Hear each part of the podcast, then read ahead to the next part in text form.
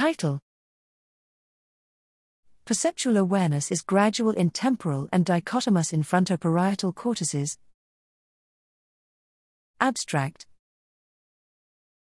Two major issues in consciousness research concern the measuring methods that determine perceptual unawareness and whether consciousness is a gradual or an all or nothing phenomenon. This 7T fMRI study addresses both questions using a continuous flash suppression paradigm with an emotional recognition task, fear versus neutral bodies, in combination with the perceptual awareness scale. Behaviorally, recognition sensitivity increased linearly with increased stimuli awareness and was at chance level during perceptual unawareness. Threat expressions triggered a slower heart rate than neutral ones during almost clear experience of the stimulus, indicating freezing behavior.